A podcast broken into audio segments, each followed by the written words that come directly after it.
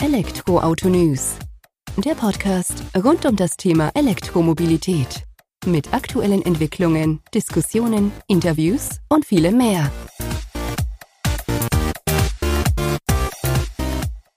Servus und herzlich willkommen bei einer neuen Folge des Elektroauto-News.net Podcast. Ich bin Sebastian und freue mich, dass du diese Woche wieder eingeschaltet hast, wenn wir uns mit dem Thema E-Mobilität beschäftigen. Um genauer zu sein, mit dem Thema elektrifizierter Mikromobilität. Denn in der aktuellen Folge habe ich Jochen Dietermann, seines Zeichens Geschäftsführer von Street Booster, am Start, der sich ein wenig mit mir über ja, Street Scooter unterhält, die als Mikromobilitätsprodukt ähm, ja, sozusagen eine gute Ergänzung zum E-Fahrzeug sind. Dann sind wir mal ganz ehrlich, zwei Kilometer in der Stadt muss ich nicht mit dem E-Auto zurücklegen, sondern kann mir dann eben auch ein Street Scooter nehmen und kann da rein elektrisch trotzdem durch die Gegend gleiten, meine Einkäufe ähm, ja, erledigen und dann wieder gemütlich nach Hause fahren. Aber wie soll das auch anders sein? Mehr erfährst du jetzt im direkten Gespräch mit Herrn Dietermann. Waren doch interessante Einblicke, die wir da bekommen haben und bin gespannt, was du davon hältst. Vorab schon mal vielen Dank fürs Zuhören. Hallo Herr Dietermann, vielen Dank, dass wir heute zusammengekommen sind, um uns ein wenig über Street Booster und ihre zwei E-Scooter, die sie am Markt haben oder auf den Markt bringen, zu unterhalten. Bevor wir jetzt allerdings tiefer ins Gespräch einsteigen, können Sie sich vielleicht einfach kurz vorstellen und ein paar Worte auch über Street Booster, also Ihr Unternehmen, verlieren. Ja, hallo Herr Hensler. gerne vielen Dank, dass wir hier zusammenkommen. Kurz zu meiner Person. Mein Name ist Jochen Dietermann. Ich bin schon etwas älteren Baujahrs, jetzt Mitte 50 Jahre alt, äh, aber natürlich äh, entsprechend technischen Themen aufgeschlossen. Aber die Frage ist ja, wie, wie, was machen wir als Unternehmen? Wir kommen eigentlich aus einem ganz anderen Bereich heraus, aus dem Bereich äh, Datacenter, Datentechnik, Blockchain-Technologie. Das ist unser ursprüngliches Zuhause. Okay. Und wie kommen Sie dann von der Blockchain-Technologie hin zu E-Scootern? Ja, das werden wir oft gefragt. Ne, und das hat eigentlich einen ganz lustigen Hintergrund. Ich bin vor zweieinhalb Jahren mal hier bei uns in der Nähe durch den Baumarkt gelaufen und da wurde so ein E-Scooter verkauft.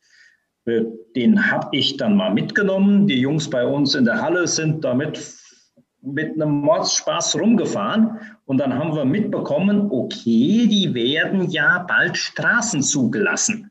Und so haben wir uns dem Thema mal gewidmet, haben uns das angesehen, was steckt denn dahinter und äh, haben uns dem Thema genähert. Zu Beginn dachten wir, jo, die verkaufen wir mal so nebenbei. Ja, das hat sich allerdings dann komplett anders entwickelt. Denn ein E-Scooter wird ja in Deutschland quasi wie ein Kraftfahrzeug äh, angesehen von Gesetzes wegen, was dazu führte, dass wir eine ISO 9000 Leitbewertung machen mussten, eine sogenannte Anfangsbewertung vom Kraftfahrtbundesamt äh, haben, sodass wir jetzt zugelassen sind, um entsprechend die E-Scooter auch in Deutschland im Markt zu platzieren mit allem, was da dran und drum hängt. Okay, das heißt eigentlich mal so mit der Idee gestartet, okay, wir können da vielleicht in den Handel mit reinsteigen, können da als Zwischenhändler fungieren, einfach verkaufen und dann wurde da aber doch mehr draus, weil einfach die Anforderungen des Marktes oder von der Regierung zu hoch waren. Und äh, dann sind sie ja, ich sag mal, davon abgekommen, nur Händler zu werden, sondern haben dann auch direkt ihren eigenen Street-Scooter entwickelt. Ja, so, so genau war es. Ne? Und äh, wir haben uns dann im Team bei uns zusammengesetzt und haben wir überlegt, was, was wollen wir eigentlich machen, ja? wenn wir das Thema angehen, was ist unsere Antriebsfeder, das zu tun. Sicherlich äh, äh war das Thema Nachhaltigkeit da ein ganz großer Punkt aber auch das Thema Zuverlässigkeit und ich bin es so gewohnt aus meinem, ich sag mal, beruflichen Vorleben, dass auch das Thema Ansprechbarkeit, Service eine ganz große Rolle spielt. Und wie wir dann gemerkt haben, was so alles auf den Markt schießt, äh, haben wir uns genau diesen Themen ganz extrem gewidmet, haben uns auch ein bisschen länger Zeit gelassen als andere, äh, bis wir dann mit unserem ersten Modell, dem Street Booster One, auf den Markt gekommen sind. Das heißt, wichtige Punkte sind diese Ansprechbarkeit, Service, also vor dem Kauf, während dem Kauf und danach. Das sind so Alleinstellungsmerkmale, aber was macht ihr noch anders, besser als andere sozusagen am Markt? Wir haben uns technisch einige Gedanken gemacht, wie wir den Street Booster aufbauen, um ihn wirklich langlebig zu gestalten. Das ist ja nicht nur die Ersatzteilverfügbarkeit, die wir schon jetzt über einen Zeitraum von sieben Jahren äh, gewährleisten, sondern auch wie spielen die Komponenten zusammen, wie anfällig sind sie und so weiter und so fort. Und das hat eben doch deutlich länger gedauert, äh, hier in unserem Team die Entwicklung voranzutreiben, wie wir uns das vorher gedacht haben. Aber im Ergebnis führt das dazu, dass wir sehr, sehr geringe Reklamationsquoten haben und zufriedene Kunden. ich denke gerade, zufriedene Kunden ist doch das Stichwort, was man gerne hat, sozusagen. Ähm, wenn man den Street Booster One, also ich bin ihn ja auch schon Probe gefahren des Öfteren jetzt, ähm, beschreiben könnte, was macht ihn denn aus, dass er so langlebig ist, sage ich mal? Was ist da durchdacht? Ich sage jetzt mal, die Tretfläche war so ein Punkt, der mir aufgefallen ist, dass die einfach aus einem Stück und massiv dahergekommen ist und nicht so aus ja, mehreren Teilen zusammengesetzt und damit auch ähm, ja, eher fehleranfällig oder reparaturanfällig. Das ist sicherlich ein, ein wichtiger Punkt, ne? die Stabilität an sich, dass man äh, nicht zu viele und unnötige Schweißnähte hat, sondern äh, dass viele Teile aus einem Guss sind. Äh, das war ein Punkt, äh, was wir noch haben an dem Street Booster, ist auch ein sehr einfacher Automatik-Klappmechanismus. Da hat man nicht lange gefummelt, um das Teil aufzuklappen oder zuzuklappen. Und das äh, führt natürlich zur angenehmen Handhabung. Wichtig ist auch noch die, die Abstimmung zwischen der Elektronik, das heißt der verbaute Controller, das Ansprechverhalten für Gas und Bremse. Sie sind ja selbst mal gefahren oder mehrfach. Ich glaube, Sie können bestätigen, man kann da sowohl neben einem Fußgänger mit 3 kmh herfahren, als auch in der Höchstgeschwindigkeit prima das, das Niveau halten. Das stimmt, das kann ich definitiv bestätigen. Ähm, wenn ich mir jetzt einen E-Scooter zulegen möchte, ich sag mal, ich stehe da vor der Auswahl verschiedener Modelle, was wären denn so die Punkte, wo Sie sagen würden, als, ähm, ich sag mal, E-Roller-Profi sozusagen, worauf ich achten muss, damit ich mir da auch was Vernünftiges zulege? Ja, Qualität natürlich, haben wir schon angesprochen. Aber wenn, wenn ich einen Anrufer habe, der fragt, äh, was würden Sie mir denn empfehlen? Dann frage ich zuerst äh, zwei, drei Dinge ab. Äh, den Einsatzzweck. Will ihn jemand äh, für wirklich die letzte Meile haben? Nimmt er ihn mit im Auto oder wie Sie eben geschildert haben, dass er im ÖPNV mitgenommen wird? und, oder will jemand da größere Touren mitmachen? Dann spielt natürlich die Rolle des Körpergewichts desjenigen, der drauf steht. Steht da eine Dame mit äh, 50 Kilo drauf oder ein etwas äh, schwergewichtigerer Herr mit 110 äh, oder 120. Das sind ganz entscheidende Kriterien für die Auswahl eines Gerätes. Okay, das heißt, ähm, klar, da muss ich dann drüber nachdenken, aber das ist ja auch schon mal gut, dass das dann so von euch abgeklopft wird sozusagen wenn ich mich jetzt entschieden habe, dass ich mir den Street Booster One oder auch dann das Nachfolgermodell, den Two, zulegen werde, ähm, was habe ich dann in puncto Straßenzulassung, Versicherung drauf zu achten? Wie helft ihr da dem Kunden weiter oder dem künftigen Fahrer? Worauf muss er da achten? Das ist ein ganz wichtiger Punkt. Wir sehen im Markt leider noch relativ viele E-Scooter, die auch ohne Straßenzulassung angeboten werden. Die Leute kaufen ihn und stellen dann irgendwann später fest, ups, äh, ich darf ja eigentlich gar nicht damit fahren. Also der Tipp an jeden, vorher genau prüfen, ist ein E-Scooter straßenzugelassen, besitzt er die gültige ABE dafür.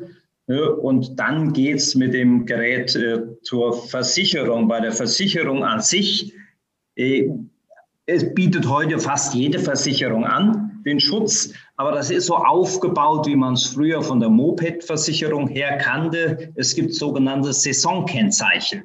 Die laufen immer vom Zeitraum her bis zum 28. Februar des Folgejahres und dann laufen sie automatisch aus. Das heißt, man muss aufpassen, dass man da nicht in die Falle gerät und dann nachher keine Versicherung mehr hat am 1. März ja, und dann entsprechend zur Kasse gebeten wird. Bei der Versicherung an sich gibt es einen wichtigen Punkt, wo man darauf achten muss. Man hat hier eine unter 23 Regel eingeführt. Das heißt, beim Abschluss der Versicherung muss man angeben, ob Fahrer unter 23 Jahre Alter mit dem Scooter fahren, weil dann wird es ein bisschen teurer, die Versicherung. Aber unterm Strich äh, macht das nicht viel aus. Die Versicherung kostet unter 40 Euro im Jahr, selbst 14-Jährige damit fahren. Okay, das ist ja alles noch händelbar sozusagen. Ähm, aber das heißt, wichtigster Punkt eigentlich, ich muss schon bei der Auswahl darauf achten, dass diese Straßenzulassung gegeben ist, weil sonst im, ich sag mal, schlimmsten Fall gibt das Bußgeld dann von der Polizei, wenn die mich damit ähm, ja, erwischen sozusagen. Ja, ja, das ist äh, ganz klar ein Verstoß äh, gegen das Versicherungspflichtgesetz.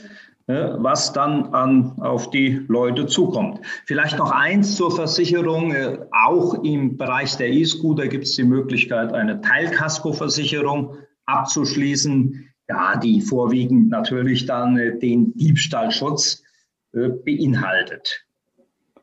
Okay, aber ich sag mal, für 40 Euro wäre ich ja dann Vollkasko versichert, auch mit Diebstahlschutz. Und wenn ich das auf ein Jahr raufrechne, ist das ja auch noch händelbar sozusagen. Ja, 40 Euro ist die, die Haftpflichtversicherung. Ja, die, die, die, die, Vollkasko, da, die kostet nochmal 20 oder 30 Euro mehr. Okay. Also die Teilkasko. Ja. Okay, dann reden wir also, sage ich mal, von 60 bis 70 Euro in Summe. Ähm, ist ja auch noch in Ordnung, sage ich mal. Wenn ich es ins Verhältnis setze zu der Anschaffung von so, so einem Street Scooter, Street Booster, ähm, ist es ja schon empfehlenswert, sozusagen, das dann mit abzuschließen. Ja. Ähm, jetzt die Frage, also wir haben ja, wenn wir gerade in dem Bereich Mikromobilität uns bewegen, dann haben wir E-Scooter, E-Bikes oder auch E-Kleinwagen, sage ich mal, die noch nicht als Kfz durchgehen. Warum kommen aus Ihrer Sicht E-Scooter jetzt immer mehr auf den Markt oder warum werden die immer mehr Akzeptanz dann auch erfahren? Vielleicht vorneweg, ein E-Scooter ist jetzt nicht unbedingt äh, substituierend für ein E-Bike oder einen Kleinwagen, aber er hat äh, durchaus seine Vorteile. Ja? Äh, schauen wir uns mal so kleine Erledigungen in der Stadt an. Ja? Ich wohne vielleicht ein bisschen außerhalb äh, und will nur mal die Brötchen holen, bis man das Fahrrad aus der Garage geschoben hat und sich da drauf geschwungen hat oder sich sogar ins Auto gesetzt hat. In der Zeit habe ich die halbe Strecke schon mit dem, mit dem E-Scooter gemacht, äh, um die Kleinigkeiten zu erledigen. Er ist also wirklich ideal für solche Einsatzzwecke. Also nochmal, das E-Bike hat seine, natürlich seine Berechtigung für, für vernünftige Touren, für lange Touren. Dafür ist kein E-Scooter wirklich geeignet. Aber was ich persönlich häufig mache, ich habe immer einen E-Scooter, natürlich, wir haben ja ganz viele im Auto Und wenn wir irgendwo in eine Stadt fahren, dann parkt man außerhalb, meinetwegen beim Stadion, auf dem Parkplatz, der sogar kostenfrei ist. Dann fahren wir mit dem E-Scooter in die Stadt und man sieht erstaunlicherweise viel mehr Ecken einer Stadt, wenn man sich auf dem E-Scooter bewegt, ne, was man alles so erkunden kann. Das hätte man zu Fuß niemals gemacht vorher. Hm? Das stimmt. Also das habe ich auch selbst schon so erfahren und muss sagen, man nimmt dann wirklich auch die Umgebung nochmal anders wahr. Und ich denke, da sind wir auch wieder an dem Punkt Einsatzzweck, wo Sie vorhin gesagt hatten, schon als Kriterium dafür, was es denn sein soll für einen E-Scooter, ähm, dass ich mir einfach vorher Gedanken drüber mache, wo fahre ich damit, wie setze ich ihn dann ein. Ist es denn so aus Ihrer Sicht, dass man den sowohl in der Stadt als auch auf dem Dorf oder auf dem Land einsetzen kann? Oder sagen Sie, ein E-Scooter ergibt dann sich nur Sinn in der Stadt? Nein, äh, ist durchaus überall äh, sinnvoll, weil ja, so ein kleiner Tandemladen ist ja überall geblieben, hoffentlich. Aber äh, wir wollen den E-Scooter auch nicht nur als, sage ich mal, Fortbewegungsmittel mit Zweckbindung sehen, sondern er hat natürlich auch einen gewissen Fun-Effekt. Das Fahren damit macht wirklich Spaß. Und insbesondere, wenn man es dann vielleicht in einer kleinen Truppe macht, dann ist äh, der Spaß garantiert mit dem E-Scooter. Von daher, wie beim E-Bike, äh, er wird ja auch genutzt, um ein bisschen Spaß damit zu haben und vielleicht mal rauszukommen in die Natur oder mal einen schönen Fahrradweg entlang zu fahren. Also nicht nur die reine Zweckbindung. Ja, ich denke, äh, das habe ich auch schon gemerkt. Ich bin den jetzt gerade im Sommer ähm, noch gefahren, so im Juni. Auch dann einfach mal ein bisschen Strecke zurückzulegen, ein bisschen was zu sehen sozusagen. Und das macht dann schon Spaß. Ähm, ja, da mit bis zu 25 km/h, was sie erfahren dürfen, dann äh, das Land 20 vorbei zu ziehen sehen. Halt, halt, ich, kurzer Einwand, es sind 20 km/h erlaubt, nicht 25. Da haben sich äh, die Herrschaften ja lange Gedanken drüber gemacht und haben dann diese Elektro-Kleinstfahrzeuge-Verordnung geboren. Schlimmes Wort, wie so Gesetze manchmal sind. Ne? Ja. Und äh, da haben wir Deutschen alles ganz genau geregelt über einen E-Scooter so wie ich das gehört dann. Aber gut, ich meine, ja. ist ja auch sinnvoll. Ähm, gibt es denn eine Helmpflicht für E-Scooter oder darf man die ohne fahren? Es gibt keine Helmpflicht. Äh, wir empfehlen es sicherlich, mit einem Helm zu fahren. Man darf nicht unterschätzen, wenn man da irgendwo mit äh, relativ kleinen Reifen unterwegs ist und es äh, kommt mal ein Schlagloch. das kann dann schon mal böse ausgehen. Also Helmpflicht gibt es keine. Äh, insgesamt gibt es auch hier und da ein paar seltsame Vorschriften über die, die zu nutzenden Wege. Wenn ein Fahrradweg da ist, muss man ihn nutzen. Auf dem Gehweg darf man nicht. und äh, dann muss man, selbst wenn man da mit 14 Jahren dann vom Gehweg runter muss auf die Hauptstraße und die Autos, die fahren ja, wo 50 ist, nicht alle 50, sondern vielleicht sogar mal 60 oder 70 und dann an so einem E-Scooter vorbeirauschen, das ist schon nicht ganz da ohne. Nee, das stimmt. Vor allem, wenn man derjenige ist, der auf diesem Street-Scooter oder Street-Booster dann steht. Da haben Sie recht. Ähm, jetzt haben wir uns ja wenig allgemein darüber unterhalten. Über den Street Booster One hatten Sie auch schon ein paar Worte verloren. Wie geht es denn für euch weiter? Habt ihr denn schon was in den Startlöchern? Kommt da jetzt was Neues sozusagen noch von euch?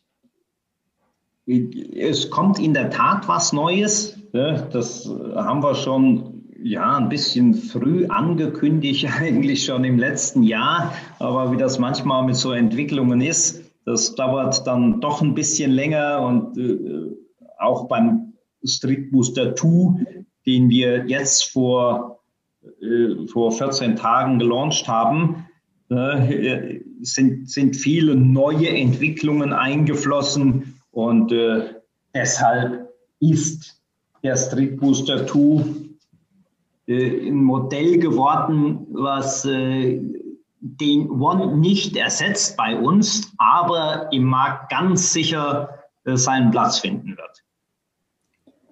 Ähm, ja, wo sind denn die Unterschiede zum One? Also was kann er besser, was macht er anders, wie tritt er anders auf sozusagen? Können Sie das mal kurz erläutern? Ja, die, die wesentlichen Unterschiede sind, sind relativ einfach erklärt. Der äh, Street Booster One wiegt 13,5 Kilo, ist also der ideale zum Mitnehmen im Auto oder im ÖPNV. Der Street Booster 2 kommt auf 20 Kilo, äh, hat aber dafür größere Reifen, nämlich 10 Zoll Luftbereifung. Der Street Booster 2 hat einen stärkeren Motor, mit 450 äh, Watt kommt man da fast überall mit drauf. Und äh, ein ganz wichtiger Punkt, wir haben im Street Booster 2 einen Wechselakku verbaut. Das heißt, den kann man herausnehmen aus der Bodengruppe, relativ einfach sogar. Und äh, man kann wie beim E-Bike dann den Akku einfach mitnehmen und kann ihn meinetwegen in der Wohnung laden, ohne jetzt den ganzen Scooter tragen zu müssen. Ja, das ist doch ein gutes Argument, weil 20 Kilo wollte ich jetzt auch nicht jedes Mal in den zweiten Stock dann hier hochschleppen. Dann kann man den Scooter dann doch unten stehen lassen, nimmt einfach einen Akku mit hoch und am nächsten Morgen den vollgeladenen Akku quasi wieder mit runter. Genau so ist es. Wir verwenden im Akku übrigens die neuesten 21700er Zellen von äh, LG. Die sind bei uns verbaut. Natürlich mit einem äh, BMS, einem Batteriemanagementsystem, das vor tiefen Entladungen und Überladungen und solchen Sachen schützt.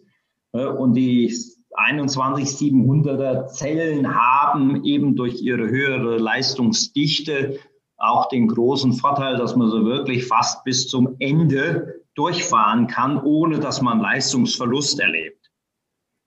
Was ja auch wieder für die Langlebigkeit des Systems spricht, sozusagen. So ist es.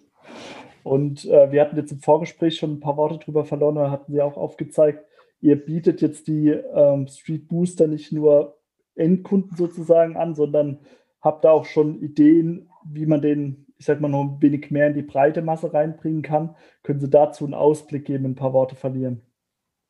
Ja, der Street Booster 2 ist äh, der ideale Scooter, um ihn auch in Verleihsysteme hinein zu integrieren. Wir sind in der Entwicklung eines eigenen, wir nennen es ein Mikroverleihsystem, äh, was stationsgebunden ist.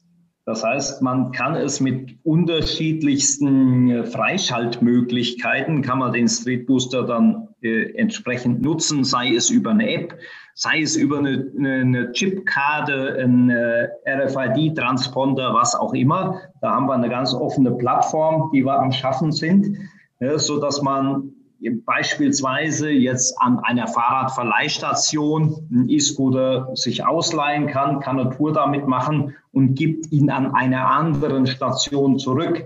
Also wichtig bei unserem System oder entscheidend ist immer stationsgebunden. Die Fahrzeuge stehen nicht irgendwo in der Landschaft rum, sondern sie können vom Nutzer nur wieder abgemeldet werden, wenn sie an einer Station zurückgegeben werden. Ja. Viele Einsatzgebiete dafür sind auch in Kleinstädten zu sehen, äh, die ja durchaus das Problem haben, dass sie ihre Attraktivität in vielen Bereichen steigern müssen. Und so eine Station am Bahnhof in der Innenstadt oder noch irgendwo an der Sehenswürdigkeit würden natürlich auch das äh, insgesamt aufwerten. Definitiv und vor allem, wie Sie gesagt haben, auch der Gedanke, das über eine Station dann abzubilden, dass sie halt einfach nicht irgendwelche Wege sozusagen blockieren, sondern man auch die Möglichkeit hat, ähm, die an einem fest definierten Platz dann wieder abzugeben, macht es auch attraktiv. So genau, wir haben jetzt schon, sag ich mal, testweise ein paar Verleihsysteme am Laufen. Äh, und das, das funktioniert hervorragend äh, bei denen. Und es wird sehr gut angenommen vor allen Dingen. Weil es klar, es ist in Kleinstädten was Neues. In der Kleinstadt mit, keine Ahnung, 20.000 Einwohner findet man heute keine E-Scooter oder nur sehr wenige und schon gar nicht jemand von den großen Verleihern, die ja, ja zum Teil Hunderte von Millionen Euro eingesammelt haben, um die Systeme aufzubauen. Klar. Nee, das leuchtet. Dann haben wir, glaube ich, einen ganz guten Überblick bekommen über Street Booster und auch so, wo euer Weg hingeht künftig. Und möchte mich daher erstmal bei Ihnen bedanken, Herr Dietermann, für die interessanten Einblicke. Ja, gerne, Herr Hensler. Dann hören wir uns demnächst mal wieder und unterhalten uns dann vielleicht darüber, wie euer Verleihsystem in der Praxis angekommen ist. Das machen wir. Alles Gute. Wiederhören. Wiederhören.